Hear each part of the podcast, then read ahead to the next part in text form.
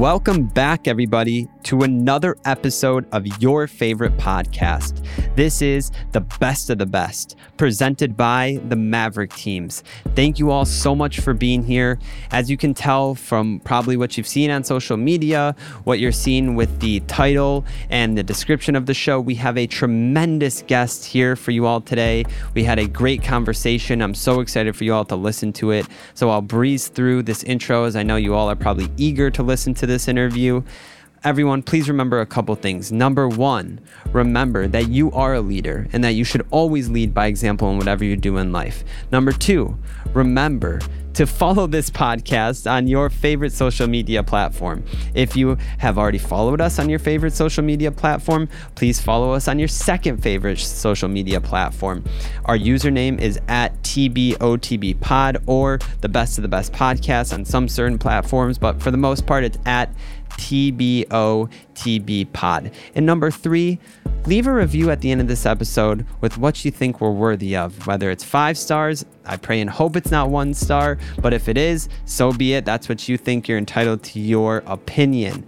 And with all those things being out of the way, I'll dive into the disclaimer and then we'll jump right into the interview. So, everyone, please remember the discussions on this podcast are for informational purposes only. I cannot predict and do not guarantee that you will attain a particular result from the information provided.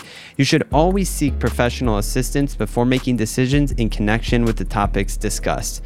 All right, everyone. Thank you again for tuning in. Hope to have you back. Go listen to more episodes of this podcast, and let's jump right into this week's interview. I am so excited to introduce our guest for this week. His name is Shadi Bakour. He is the CEO and co founder of Path Water. Shadi, welcome to the Best of the Best podcast. How are you? Doing great. Pleasure to be here. Yeah, actually, before we started recording, Shadi was giving me some medical advice, which I am uh, very thankful for. He's helping My me pleasure. out with something I've struggled for a long time. So thank you. Shadi, I've seen your water and your product everywhere. I actually very rarely do an Orange Theory class, but uh, one of my buddy's girlfriends thought I wasn't going to be able to do it last week, and I did it. Um, and obviously, had some of your water there. Your water is also at the place which is like my second home, the Boca Raton. I've drank in your water a ton. I've seen it all over.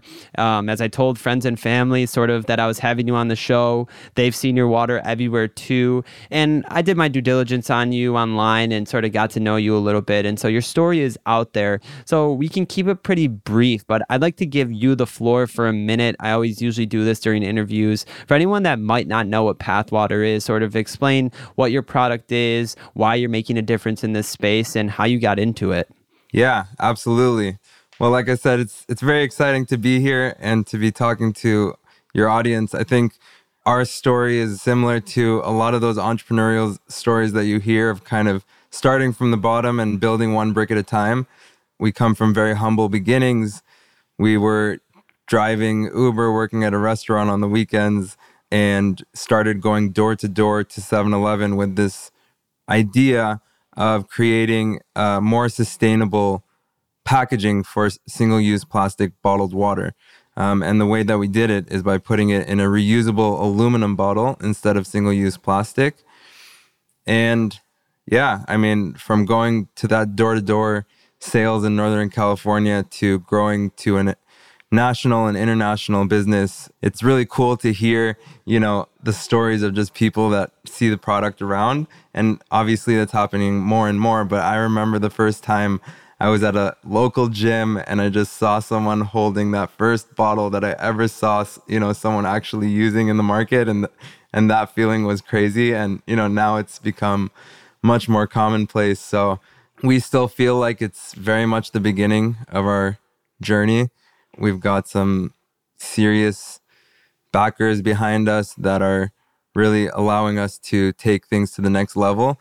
And so we're very excited about the next chapter of what we got ahead. Yeah. And for those of you that are listening right now, obviously, this is an audio only podcast. This is not visual. I'm sitting at my office in South Florida. Shadi, I believe, is somewhere in Texas. But I say that to say I'm looking at him. We're on a Zoom and he has a smile on his face that radiates when he's telling this brief story and talking about the history of Pathwater.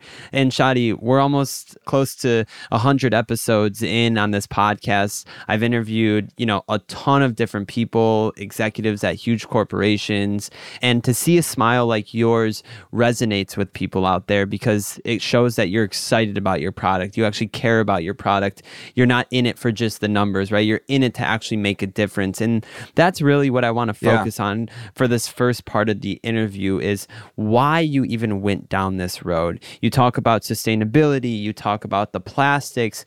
Before we talked, I told you I'm huge into health, right? I'm very conscious of what I put inside of my body. And a large portion of, I think, a lot of, and for all of you out there that are listening, this is my opinion there is a theory out there that microplastics is causing a significant drop in testosterone levels in young male adults.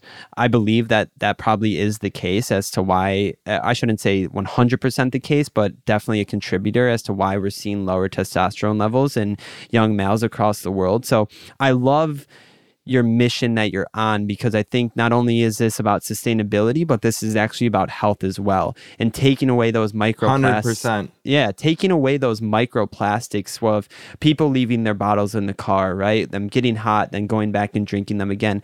I don't think that unfortunately the general public understands the potential harm that could cause your body by doing that because of those plastics. And so like i said that's kind of what i want to focus on for the first half of this interview. So let's first start with sustainability and why you choose to go mm-hmm. to an aluminum bottle and not a different type of material. Why did you choose aluminum for the bottle? It's a great question. We actually looked at every type of material so for us, it was we wanted to be the most sustainable bottled water out there, period.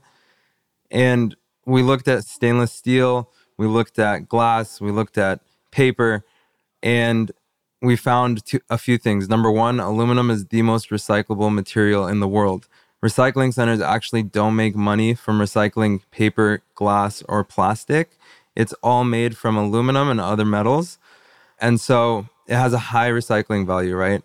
And then beyond that, we wanted to take it a step further. And the whole idea from the beginning was to make it into a solid reusable bottle. We actually looked at stainless steel because arguably stainless steel is, you know, potentially a better material in some ways.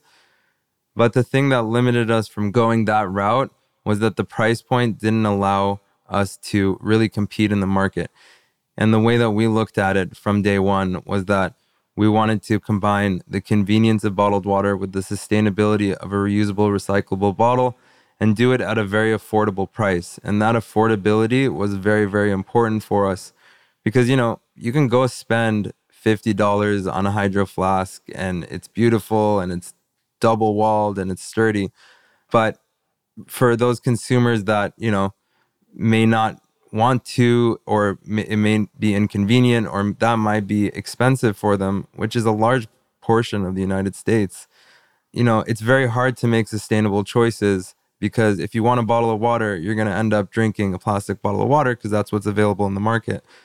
So we started very early on when nobody was talking about this. It was in 2015, like very beginning of 2015 and there were a couple brands that were kind of out there in the market, but now it's become, you know, a phenomenon where you're seeing so many different aluminum brands and et cetera, et cetera out in the market. Yeah, and clearly you guys were the trendsetters, in my opinion. I can actually remember the first time I saw a Path water. I believe it was actually private labeled because you guys do that, right? You private label your water.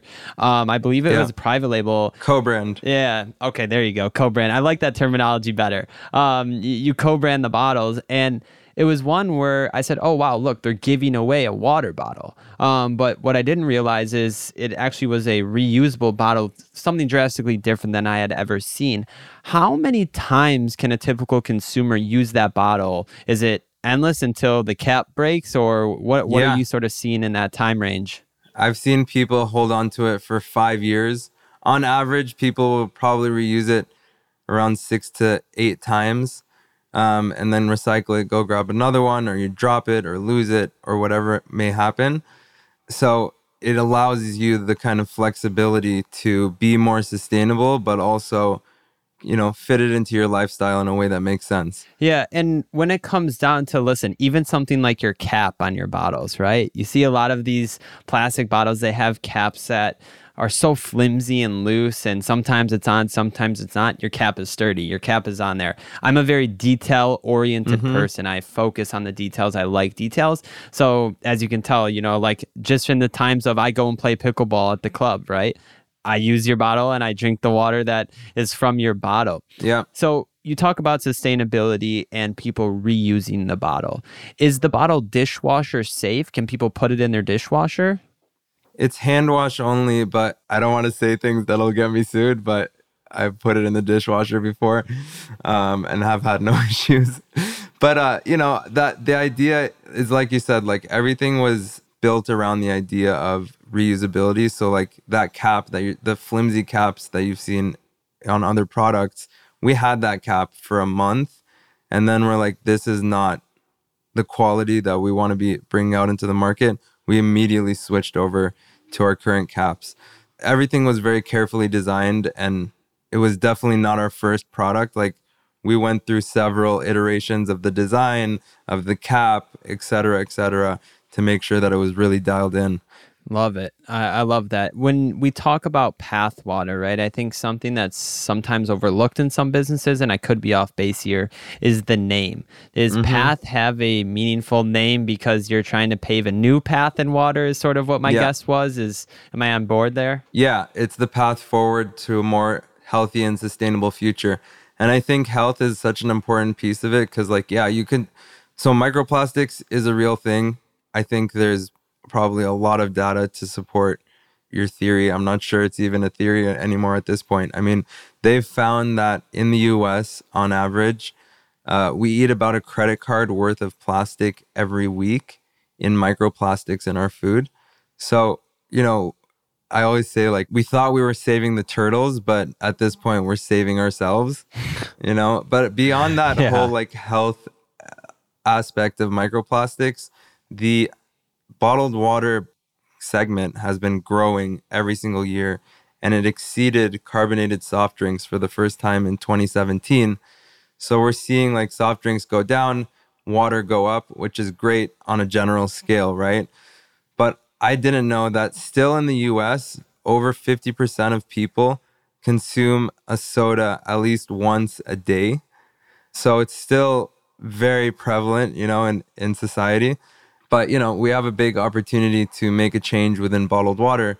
And the way that we're doing it is not only through providing more sustainable packaging, but if you're encouraging people to refill and reuse, then they're actually drinking more water because now they have, you know, a container that they can reuse.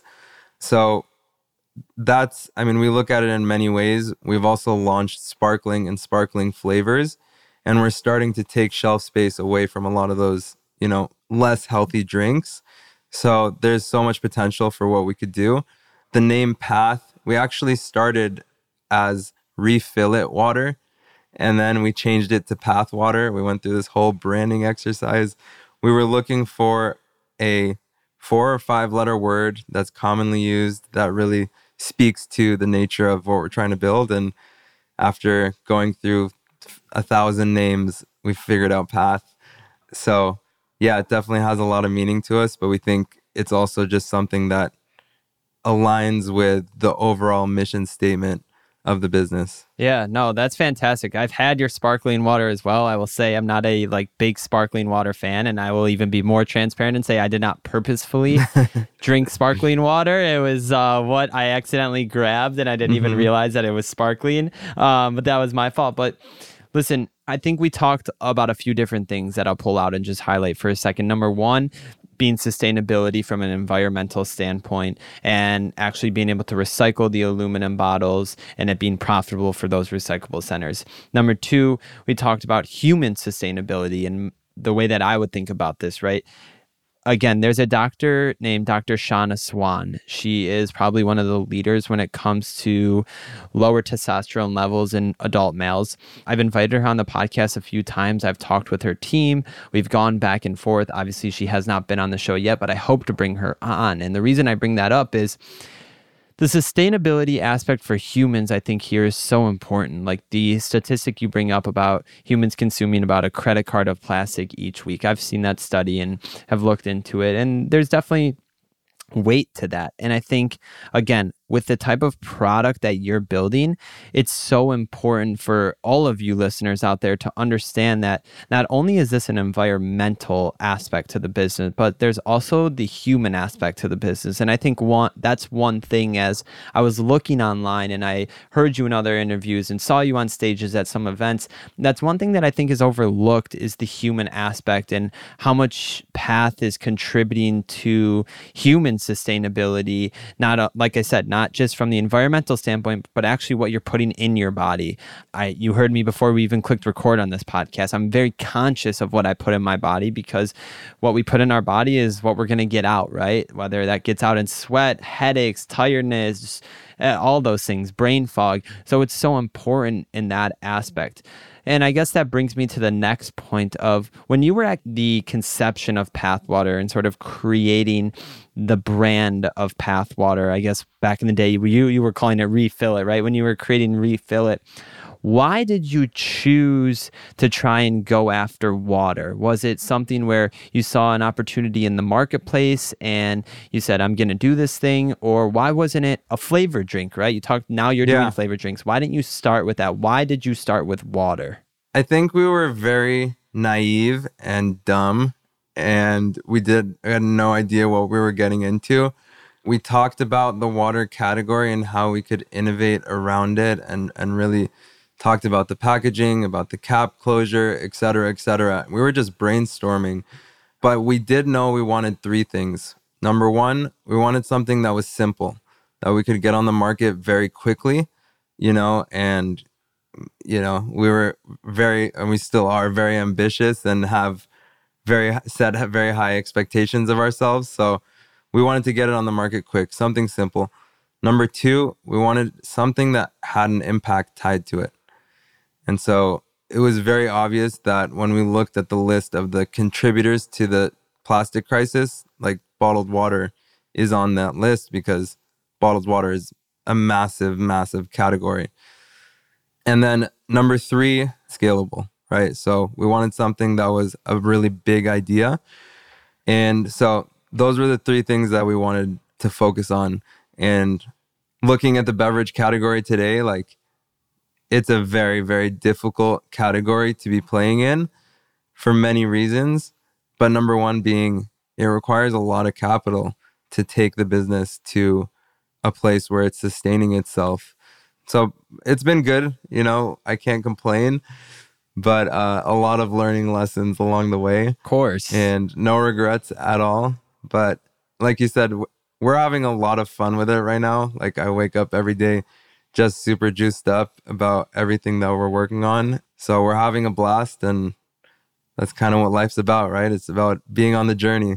Absolutely. Listen, I'm a fellow entrepreneur like you are, right? Currently own and operate about eight different businesses in eight different industries. And it's one of those things where if you don't wake up every single day happy, excited about what you have going on in your life, number one, you should reevaluate sort of what your goals are and why you're going after what you're going after. Because a lot of what I do tries to bring a positive impact to the world, literally across the board, even with this podcast. This podcast was taught to be educational.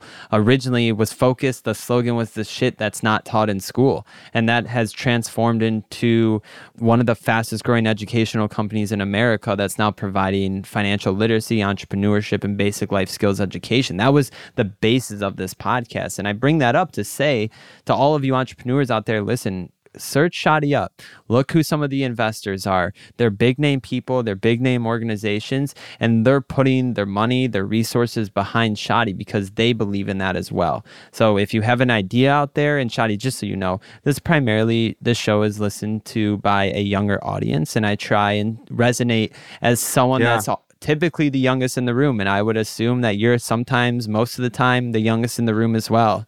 100%. And so I, I always try and bring it back to a place where the two of us can inspire and hopefully touch some of the people that are listening right now because appreciating the journey as cliche as it may sound is single-handedly the most important part of business no day's ever going to be perfect there's always going to be road bumps you have to be a problem solver if you're an entrepreneur because you're solving problems all day that come up so consider what shadi said to be potentially one of the most important takeaways from this episode and really interpret what he's talking about and why he's saying that but moving along shadi yeah can I cut you off really wa- quick before we yeah, do that? I just on, want to say on. one thing to add to that. So, uh, I recently went on a walk with a younger guy who's figuring out, you know, what his next step was. Does he want to take an entrepreneurial venture?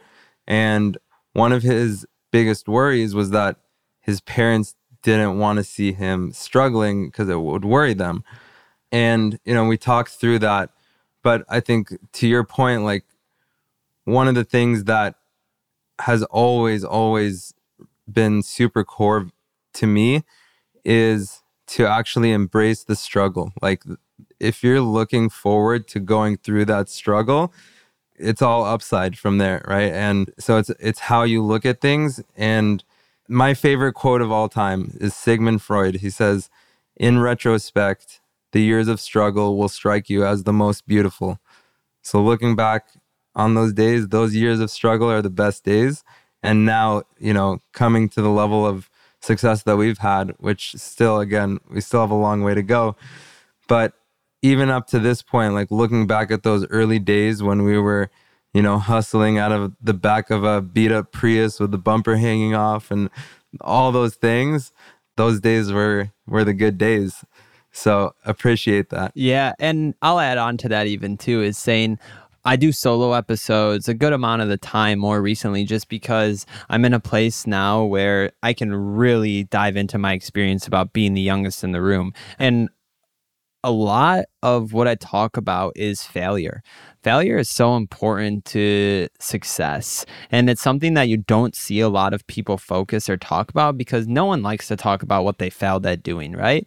Um, but what I always try and do is touch upon how failure is so important to success. And I think that's what you've just done. Struggle can be seen as failure, right? Because it's hard when you're an entrepreneur and you have to make all these different pieces work from creating a re- website to getting funded to making sure your taxes and bookkeeping is up to date to making sure your branding is what you want it to be, right? You're playing the role of 10 different jobs in one um, until you get to the point where you can delegate those things to people that are specialists in there. And what I say is, failure is crucial to success. When you fail, you need to get back up and number one, understand why you failed. And number two, figure out how to do it so you're not going to fail the next time, right? And if you do fail the next time, repeat the process and it's a rinse and repeat until you make it to the end. So I appreciate you bringing that up as someone from your position. You talked about you know selling water out of the back of a Prius with the bumper hanging off. What is I, and I don't you can say I'm not going to say because mm-hmm. it's not public, but what what is Path Water valued at today? What's the value of Path Water today? Let's just say it's in the it's in the hundreds of millions. Let's just put it there. Yeah. That's what I figured. That's what I figured. And that right there should be, again, another place of inspiration for all of you out there is appreciating the journey. I don't care how cliche it sounds. I'll say it a million times. Again, is is so important. So thank you for adding that point on. I think everyone's going to appreciate that. Yeah. Uh, it's really interesting how you talk about failure and it's 100% on point.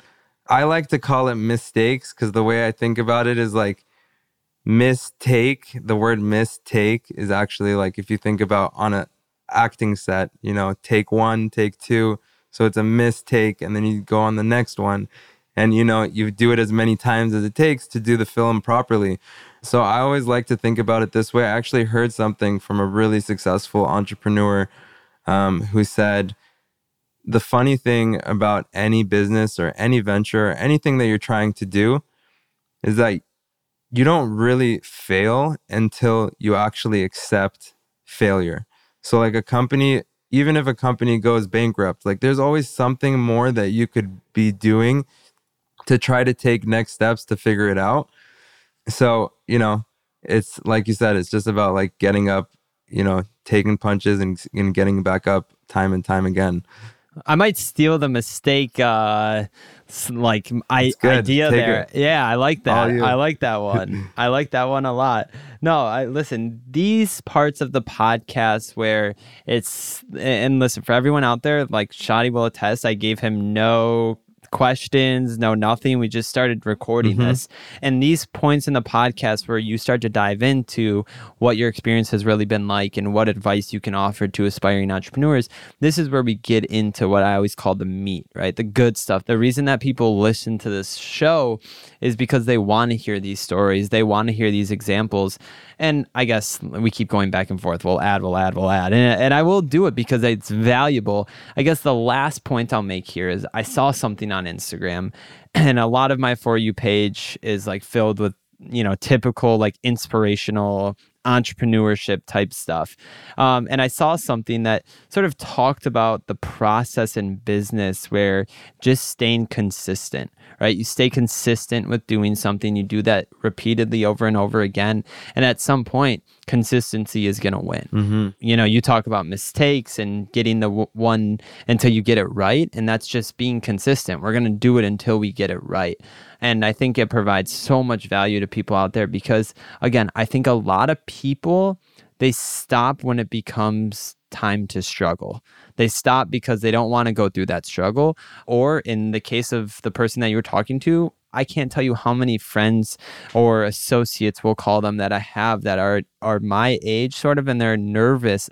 I'll tell you, I lost one of the best people I could have ever gotten on my team because his parents didn't want him to come and be in a position where he was going to make a little less money for a year um, rather than the offer that he had. Um, and I told him, I'm like, listen, this door is always open if you want to come back. But he's young, graduated college, and I think that his family were the ones that really drove the decision for him, and he wanted to be here. I hear stories like that all the time. And I guess what I'll say to that is, for all of you listening out there, my parents, since the time I was could remember, wanted me to go to law school. I planned my life around going to law school. I went to law school, Shadi, for 13 days and left. Wow. I left because it wasn't me. Like, that's not, I wasn't going to sit there. I was never going to be a lawyer. And so, for all of you out there that are doing things because your parents, you feel your parents have given their life for you and have done everything for you, you need to make the decision that's best for yourself, that you know in your gut is best. When I left law school, I didn't tell my parents for a week because I was so nervous. Like, what are they going to do to me? Right. You know, like, how, what's going to happen? Mm-hmm. And when I told my parents, they said, We know, like, we know you left. Like, we knew, we knew that you left left. And so I think a lot of the times people are anticipating the reactions of the people that they look up to to be worse than they are. Because when people see that you take that step and you have that confidence, they respect you. And the other thing I'll say to that is being young and in business is something that's rare nowadays. As common as you and I may think it is because it's the world we live in of entrepreneurship, it's mm-hmm. rare to the average, we'll call it consumer or average American. And the entrepreneurial spirit is the backbone of America. The small businesses is, are what run America, right? And taking that first step in today's world, being yeah. young, people are going to respect you so much more. Like, I can't tell you how many people respect what I'm doing because I'm young and I'm doing it when I'm young. Whereas people of an older, you just lose that respect level because it's kind of like you should be doing it, right? It's kind of like you, that's what you should be doing. But at young, people expect you to make mistakes and do X, Y, or Z, which you're going to do anyway. But start when you're young. And I guess that's sort of the last thing I'll say to that point. Yeah. Now I want to talk about the water that's actually inside the bottle. I'm like a, a water I, I, hate to use like the word connoisseur because I think that's the wrong word, but maybe like a uh, there's this guy I've seen on Instagram. He calls himself the water sommelier. You know, like a wine sommelier. Yeah. There's water that I just won't drink because it has salt in it, right? And like there there's some certain things in it. But I would like to talk about how you sourced what's inside the bottle and sort of the difference between your water, some other waters out there, etc. Yeah. So it's really interesting. When we started, we actually thought, okay, we want to go into a spring water because that spring water is linked to, you know, natural spring, the whole you know, ethos that we were we thought we were going for. But what we learned very quickly was that companies that are tied to a spring source are creating a larger foot carbon footprint because they're tied to a single source. So if you think of Fiji, for example, if you're in Russia and you get a bottle of Fiji, it came from Fiji to Russia, right? And our whole idea from the beginning, again, was simple, impactful, scalable. So we wanted some, we, we think really, really big in everything that we do. And so when we figured that out, we started to pivot, started looking at purified water. We currently use purified water with electrolytes that we add back into the water. And the idea there is we can literally go to any manufacturer in the world and create the same exact consistency of product. So if I'm delivering to a customer in China, then I'll produce it right there, right next to the manuf- you know distribution site, and we're not shipping water long distances. So that was kind of the idea behind it. We've had very deep formulation around our water. It goes through seven step, you know, deep purification process, and then again we add certain electrolytes back uh, for taste, for mineralization, etc. And it's just great water, but they're not like special, you know. It won't make you fly or make you younger or anything like that.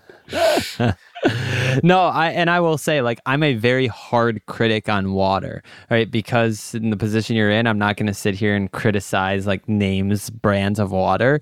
Um, if it were just me solo, I would doing it, but I don't want to put you in that position, no so I'll, problem. refra- I'll I'll refrain from doing that. But what I will say is, there's water out there, quite frankly, that like I'm just not drinking, and however entitled that may sound, listen, I work very hard. So I, if I want to choose to drink a certain kind of water, I want to drink that certain kind of water. Um, but what I will say is like your water is one that I feel comfortable grabbing. I enjoy grabbing. I will say like I don't drink bottles of water, but when I have your water, I do refill it. You know, I have a system at my house. Like when I come back from pickleball, like we'll you go. refill it and use that for the day. You know, so I definitely have done that before and I can notice that when I taste your water, it's not something that I, you know, don't want to grab again. It is something that I want to grab again. And I think that's so important. And I think maybe if you could, actually, I'm going to ask you a question because I've always thought this, but I haven't looked too deep into it. yeah. Are there water manufacturers out there, or I should say, water brands that are manufacturing, specifically putting like salt in the water to make you keep drinking it, or is that kind of a myth? Hmm. I haven't heard about that one. I haven't heard about that one.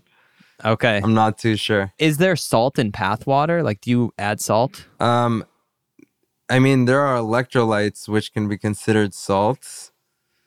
So Okay, right, right. I guess technically, Yeah, and like I said, I'm not going to point out the specific brand, but there is a brand out there, and this is one of the studies that I have looked into. There is a brand out there that is purposefully adding a certain amount of something to continue to make you drink it, right? You're picking it back up, drink it. This was years ago that I looked into this. Like, I've been crazy about water for literally a long time. Um, so I don't know if that holds any truth anymore, but I know that back in the day, that for sure was something that was. Uh, that had gone on. But now, if you don't mind, Shadi, and I'll give you the option to sort of add anything in, I'm going to totally shift the focus of our conversation from your product and your water to sort of a business centered conversation.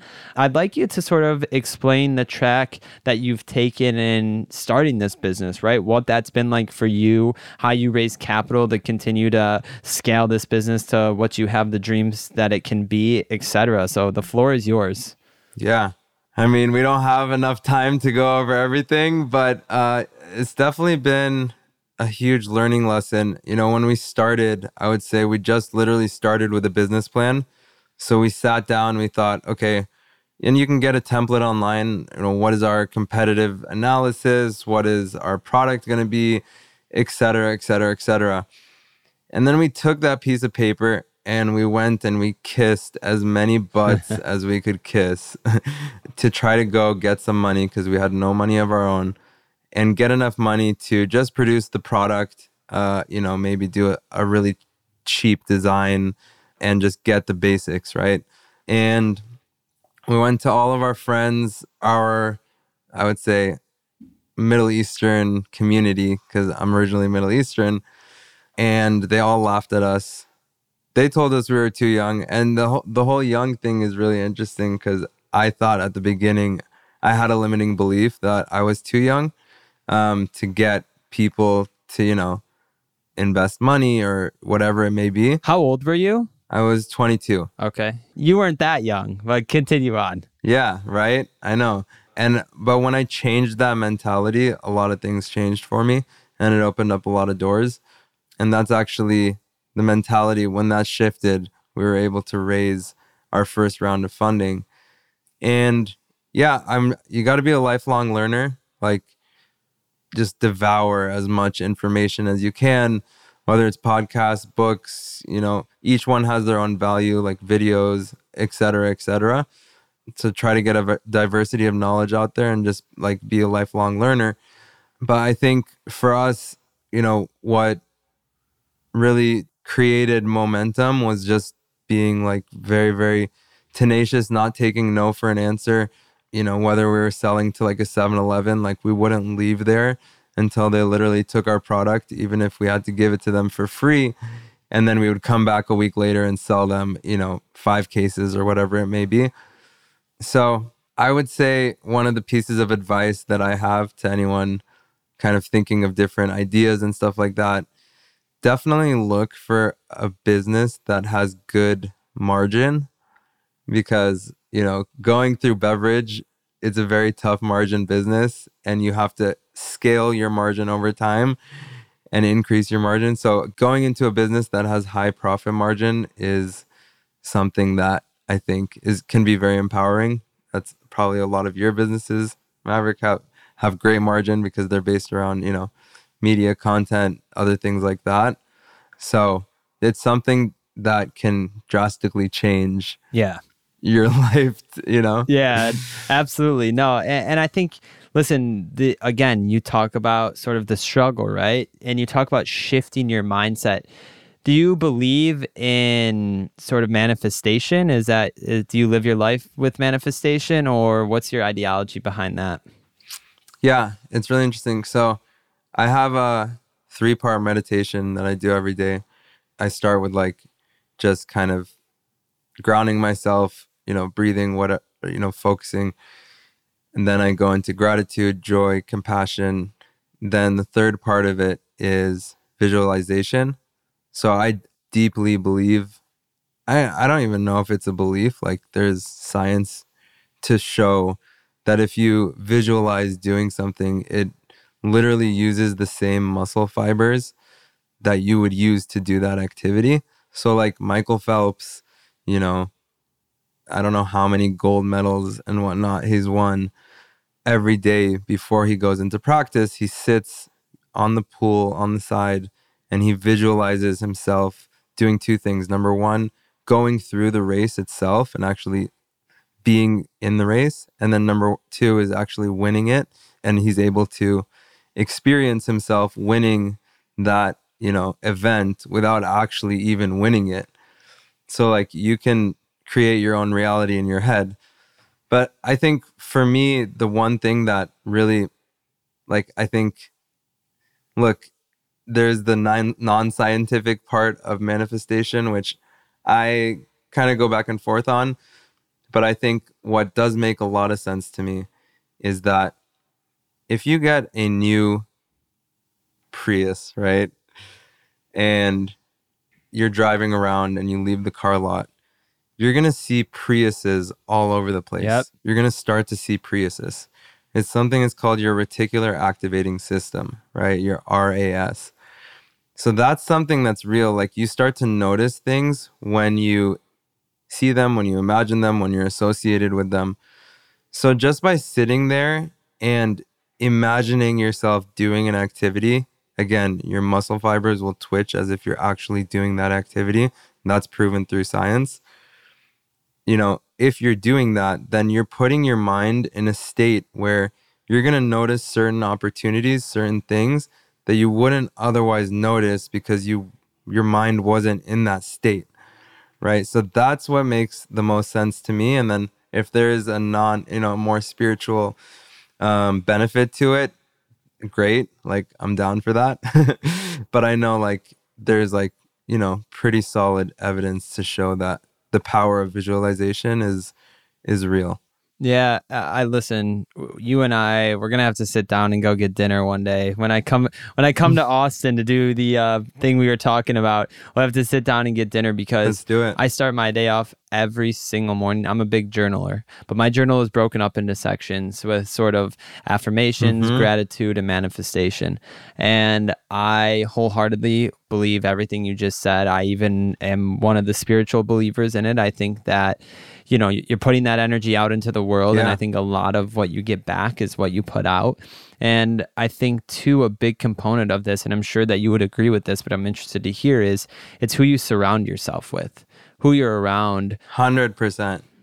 yeah it's who you're around that's really going to set the stage of where you're going to go what you're going to do and how you're going to do it. And i'll be honest with you shadi like i've talked about this in my solo episodes of cutting people off. Like unfortunately cutting people off you just have to do sometime because if not only are they doing bad for you, but if it's causing you to lose focus and shift your sight of what you had your eyes on at one point in time, it's just doing you harm. And I think a lot of people are scared to cut people off like that because in today's world, listen, like in my opinion, people are way too sensitive.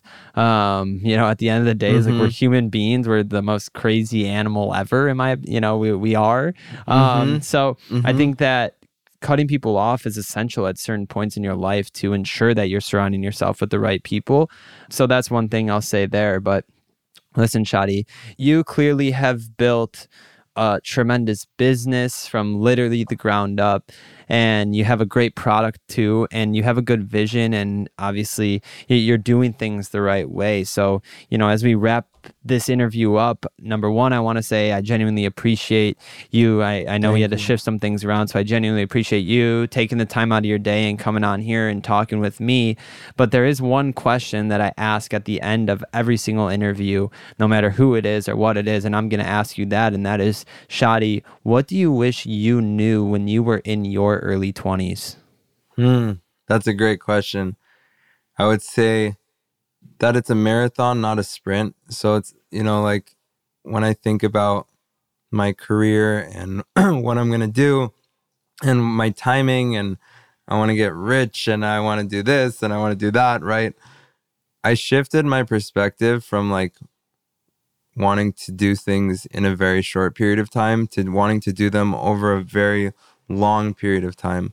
Like, what if I could get from A to Z, but I don't do it in a year, two years. I do it in 40 years. Like, what if, what if it takes me that long? And if, if you think with that long term view, then like, even if you fall down 20, 30 times, you can still get back up and keep going because you still have a lot of time to figure it out. So that's the one thing I would I would say is like you don't have to know what you want to do when you're 20. Like you're still very much uh, experimenting and trying to figure things out. I mean, I heard something from a guy recently who was like 50 years old and he's like, I just figured out what I want to do. And that's completely, that's awesome. yeah Right. So that would be my, my last piece of advice.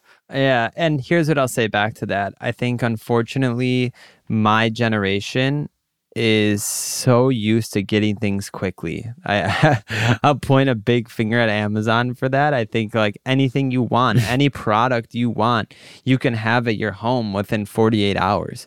And I think Right. you know, even going online, the access to information is instant. The access to products are instant. Everything in our life is instant because of technology. But what's not instant is building a company like Pathwater to be successful or building any company like that. You know, a lot of people today, they want to go viral, they want to get that overnight success. That's just not realistic for the majority of people. You need to work towards your goals every single day. And I think that comes down to an again, unfortunately, the lack of patience that younger people today have. And it's no fault to their own, quite frankly. If they were self aware to see that, mm-hmm. I think a mm-hmm. lot of them would shift their thinking to be more long term and be more patient with things. But with their access to information, with the way school is today, with the way news is delivered to them, with the way that they buy stuff or go to a restaurant like Chipotle and get their meal within seconds, like there's no patience anymore. But if you can build a life for yourself between your mental and your physical body that appreciates and really takes in patience, you're going to be a lot further than everyone. And I, I really believe that wholeheartedly. I think that patience is something that can save this world of divisiveness. Um, if everyone just has a little patience to hear each other out and hear the other side, I think patience goes a long way. So, with that being said, Shadi, again, thank you so much for coming on the show. I, yeah. I genuinely, I talk to people all the time, and I think that you know you're you're one of those people where you and I can connect on some levels of what we do in our life to kind of get to where we are and I appreciate hearing someone that's you know ahead of me doing that and so you know in a way I'll say that I in front of everyone I look up to you I congratulate you you're doing a great job you know keep on doing you and keep on making a difference in this world because at some Thank point you. everyone is going to you know see it and realize it and understand it I guess I thought that was my last question I'll ask one more where can you buy Pathwater? We're in over 60,000 stores across the country. So we're in Target, uh, Whole Foods, Sprouts, CVS, Rite Aid, Costco, Walmart. Just kind of look out for us on the shelf, and we're generally out there. I love it. I love it. Well, thank you again, Shadi. You truly are the Thanks, best of the best. Thank you. Thank you so much.